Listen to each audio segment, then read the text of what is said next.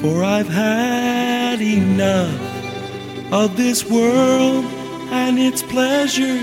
I will arise and go forth to the house of my God. I will arise and go forth to the house of my Father. I will arise and go forth to the house of my God, house of my God.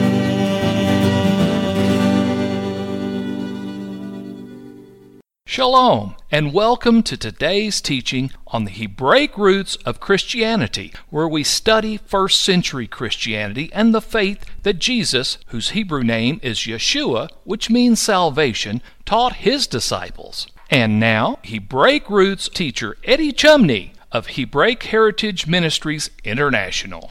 Shalom. I'm Eddie Chumney of Hebraic Heritage Ministries, and we welcome you to today's teaching on the subject Hanukkah, a prophecy of the end of days. This is part 2 of the series. Who is Zeus? In Greek mythology, Zeus is the chief of the Greek gods. Zeus is personified as an image of appeasement, order, wisdom, and justice. And Zeus was able to claim the title of the father of the gods and the father of men. And an eagle was a symbol of Zeus. In Greek mythology, Zeus was married to Europa. And in Greek mythology, Zeus is personified as a beast, and Europa is personified as a woman riding on the beast. And the continent of Europe is named after Europa. Here I have a picture for you where we have a woman sitting on a bull. The bull is representation of Zeus, and the woman is Europa. Here I have a picture for you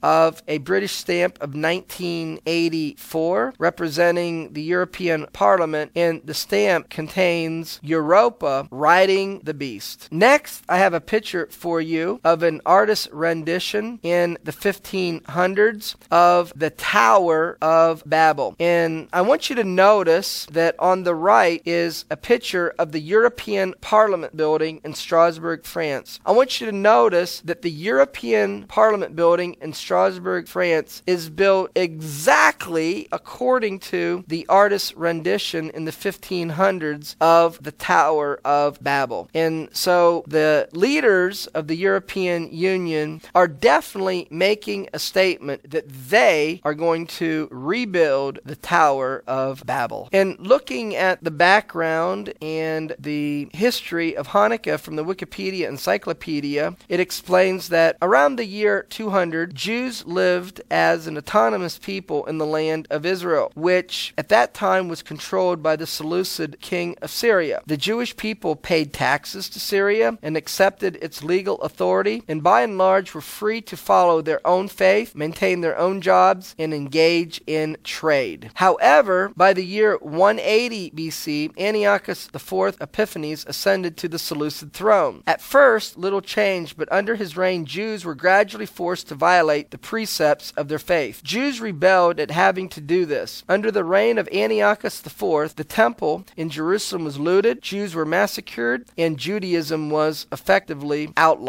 And so we see a pattern that when the Jewish people are in a country, that oftentimes they are invited to be in those lands, and initially they prosper and things go well, but in the land, laws gradually change, and in the laws gradually changing, people don't react to them, but ultimately there comes a point in time when these laws are against the people of the God of Israel, and it creates a conflict. And this is what happened in the days of Antiochus Epiphanes IV. In 1 Maccabees, in chapter 1 and verse 10, in describing Antiochus coming to power, it describes how that he made a decree that everyone should follow Greek culture. 1 Maccabees chapter 1 verse 41. Antiochus wrote to his whole kingdom that all should be one people, and everyone should leave his laws. So all the heathen agreed according to the commandment of the king. The prophetic significance of this is this very same thing is going on in the days and the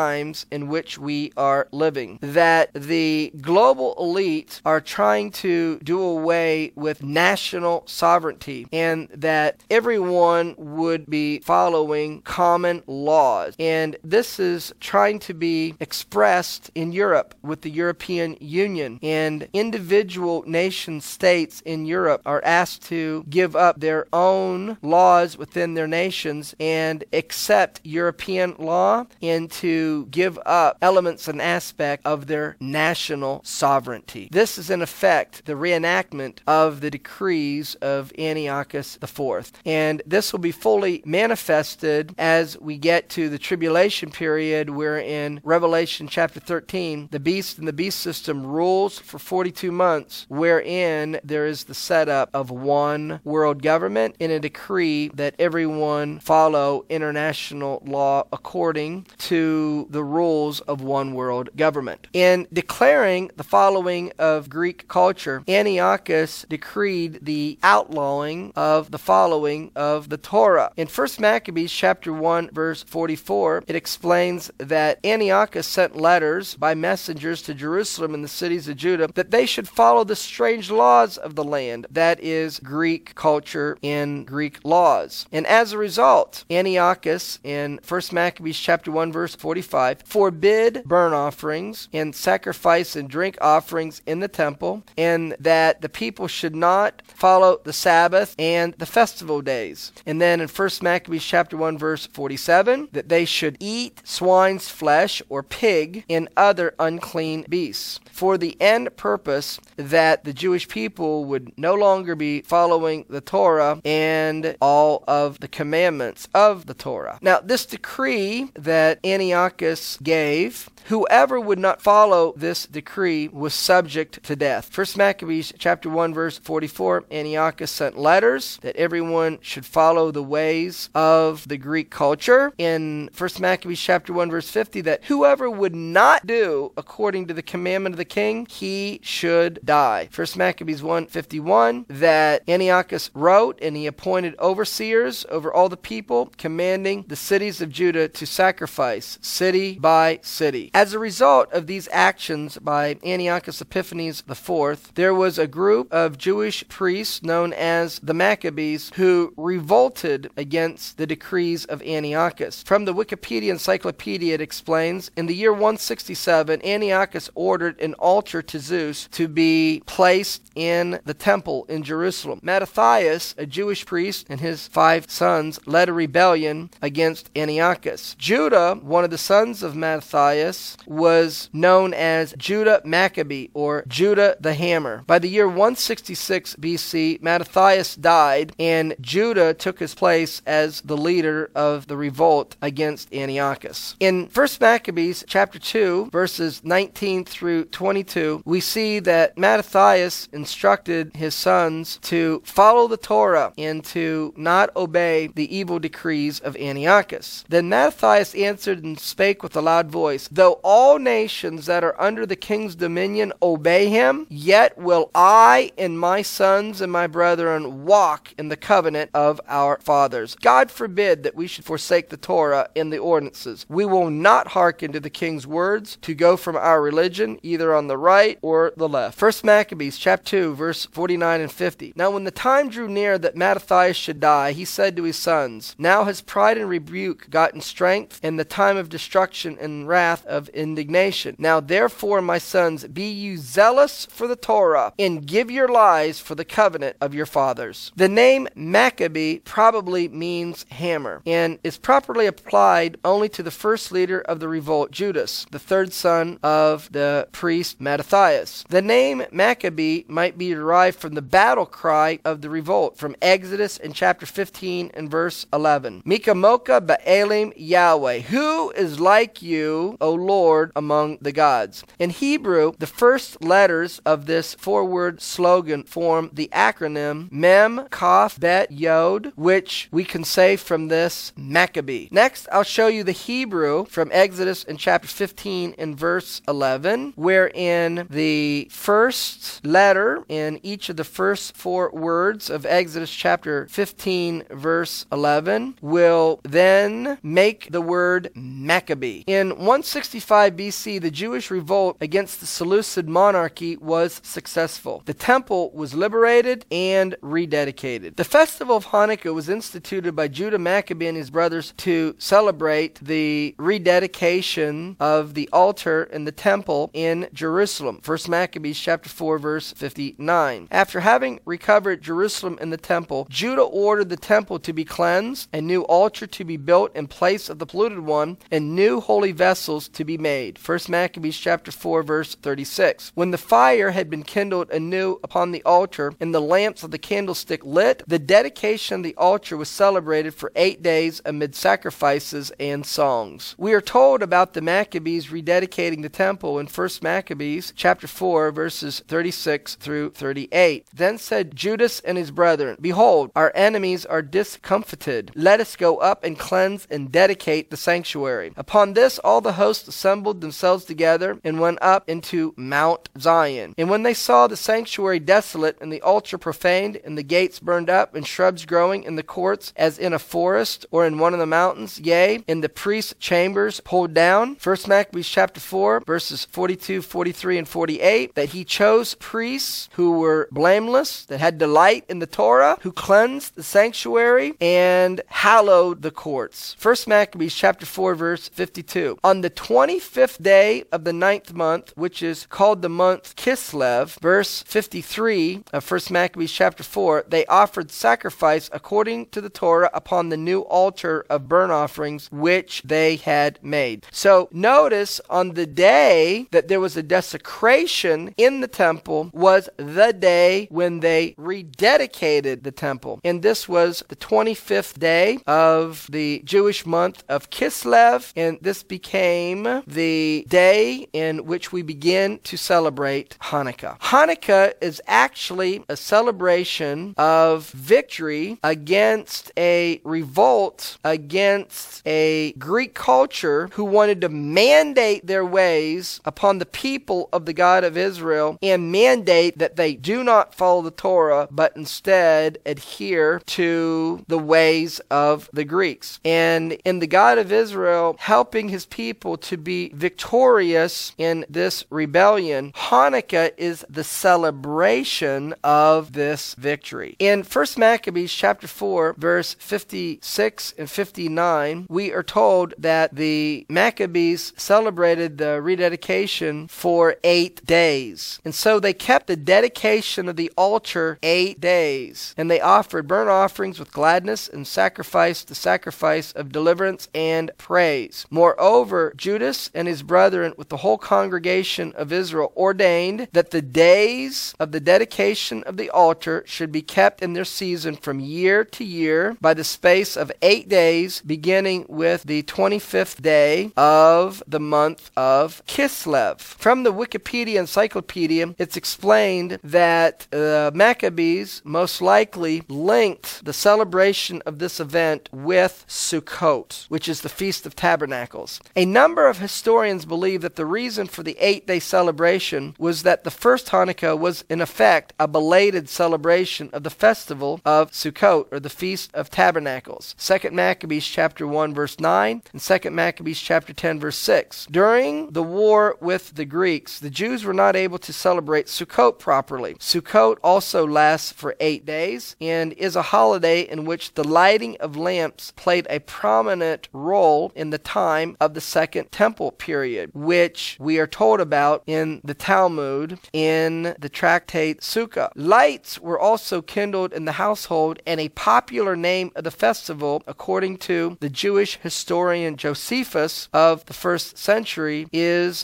was called the Festival of Lights. In 2 Maccabees chapter 1 and verse 9 it says, "And now see that you keep the Feast of Tabernacles in the month Kislev." Well, actually, the Feast of Tabernacles is the 7th month, which is the month of Tishrei. But because most likely the Jewish people were not able to keep the Feast of Tabernacles properly when there was a war with the Greeks, and the temple was desecrated, that to commemorate the joy of celebrating the Feast of Tabernacles, you have the celebration of Hanukkah for 8 days. And so in 2 Maccabees chapter 10 verse 5, it says, "Now upon the same day that the strangers profaned the temple, on the very same day it was cleansed again, even the 25th day of the month of Kislev." 2 Maccabees chapter 10 verse 6, "And they kept the 8 days with gladness, as in the Feast of the Tabernacles." And so we can see that they likened the celebration of Hanukkah to the celebration of the Feast of Tabernacles. 2 Maccabees chapter 10 verse 7, "They bear branches and bows and palms," which is what the Torah prescribes is the way that you're supposed to celebrate the Feast of Tabernacles. It's found in Leviticus in chapter 23. And then in 2 Maccabees chapter 10 verse 8, "They ordained also by a common statute and decree that every year those days should be kept of the whole nation of the Jews." Hanukkah is also associated with the olive harvest in Israel. From the Wikipedia Encyclopedia, it explains, "It's been noted that Jewish festivals are connected to the harvesting of the biblical 7 fruits which Israel was famous for. Passover is the celebration of the barley harvest, Shavuot or Pentecost of the wheat harvest, Sukkot of the figs, dates, pomegranates, and grapes, and Hanukkah of the olives." The olive harvest is in November, and olive oil would be ready in time for Hanukkah, which is usually celebrated in December. In the Talmud, in Shabbat 21b, it explains that after the Greek occupiers had been driven from the temple, the Maccabees went in to take down the pagan statues and to restore the temple. They discovered that most of the ritual items had been profaned. They sought ritually purified olive oil to light a menorah to rededicate the temple. However, they found only enough oil for a single day. They lit this and went about purifying new oil. Miraculously, that tiny amount of oil burned for the 8 days it took to have new oil pressed and be made ready. It is for this reason that Jews celebrate Hanukkah by lighting a candle each night of the festival. Continuing from the Wikipedia Encyclopedia, the miracle of Hanukkah is referred to in the Talmud, but not in the book of the Maccabees. This holiday marks the defeat of the Seleucid forces who had tried to prevent Israel from practicing their faith. Judah Maccabee and his brothers destroyed overwhelmingly forces and rededicated the temple. The 8-day festival is marked by the kindling of lights with a special menorah known in modern Hebrew as a Hanukkah. Now, a regular menorah has 7 lamps, but a Hanukkah has 9 lamps. And the Hanukkah is specially for the celebration of Hanukkah. In the Talmud, 2 customs are presented regarding how you are to light the Hanukkah candles. It was usual to either display 8 lamps on the first night of the celebration of Hanukkah, and then to reduce the number on each successive night, or the alternative is to begin with 1 lamp the first night, increasing the number till you light 8 on the last night of Hanukkah. And in the 1st century, the followers of the school of Shammai favored the former customs, that is lighting 8 lights and then decreasing them each day, but the followers of Hillel advocated lighting 1 lamp and then increasing each lamp till you get to the 8th day of Hanukkah. One of the customs of celebrating Hanukkah is to spin the dreidel. And the reason for this custom is that given that the Greeks forbid the following of the Torah, when religious Jews thought that perhaps there were Greek authorities around them where they would get in trouble if it was seen that they were studying the Torah, they would act like they were playing a game. And so the dreidel represents the game which they would act like they were playing. But then when they thought that the Greek authorities were not around them anymore, they would put away the games and then they would open up the Torah and study the Torah. So one of the best known symbols of Hanukkah is the dreidel. A dreidel is a 4-sided top with a Hebrew letter on each side, and the 4 letters are Shin, Hey, Gimel, and Nun. And these letters fires represent a great miracle happened there. However, in Israel, the dreidel is a little bit different, and the letters in an Israeli dreidel mean a great miracle happened here. The dreidel game was popular during the rule of Antiochus before the Maccabees revolt, a time when soldiers executed any Jews who were caught practicing their faith. When religious Jews gathered to study the Torah, they had the top ready in case they heard soldiers approaching. If the soldiers appeared, they would hide the Holy Scriptures and pretend to play with the dreidel. Next, we are going to go over for you what is regarded in the book of Maccabees as the evil decrees of Antiochus IV. And what is amazing when we look in detail of these evil decrees of Antiochus is that these evil decrees of Antiochus are the way in which traditional Christianity says that this is the way that they are to express their faith in Yeshua as the Messiah, as they believe is explained primarily by Paul in the New Testament. So looking at these evil decrees, they consisted of the following. Number one, that the people should not follow the Torah. Number two, that they should not circumcise their children. Number three, they should not celebrate the Sabbath. Number four, they should not keep the biblical festivals. Number five, that sacrifices should not be made in the temple. And number six, that people should be free to eat whatever they want and to eat pig. And so we're going to see now how this is recorded in the book of Maccabees as being evil decrees of Antiochus. In 1 Maccabees, in chapter 1, verse 41, it explains that Antiochus wrote to the whole kingdom that they should all be one people or follow Greek culture. And in verse 42, that everyone should leave his laws or anything that conflicts with Greek law and Greek culture should no longer be practiced. Verse 49, to the end that they might forget the Torah and change all the ordinances. And regarding the decree that Antiochus declared in 1 Maccabees chapter 1 verse 44, in verse 48 it explains that he decreed that the Jewish people should not circumcise their children. 1 Maccabees chapter 1 verse 45, that they should not celebrate the biblical Sabbath and the biblical festivals. In 1 Maccabees chapter 1 verse 45, that they shouldn't offer burnt offerings and drink offerings in the temple. Also in 1 Maccabees chapter 1 verse 45, that they should eat pig and other unclean beasts. So isn't it amazing that what is recorded in 1 Maccabees as a decree of Antiochus that the people in the Greek Empire should all follow Greek ways, that in following Greek ways you are not to follow the Torah, you are not to circumcise your children, that you're not to keep the biblical Sabbath, you're not to keep the biblical festivals, and there shouldn't be sacrifices that are made in the temple, and that you should eat unclean things and that you should eat pig, is that these are the items that traditional Christianity say that this is the way that you express your faith as they believe is taught by Paul. Well, that's going to conclude part 2 of the series on the subject Hanukkah, a prophecy of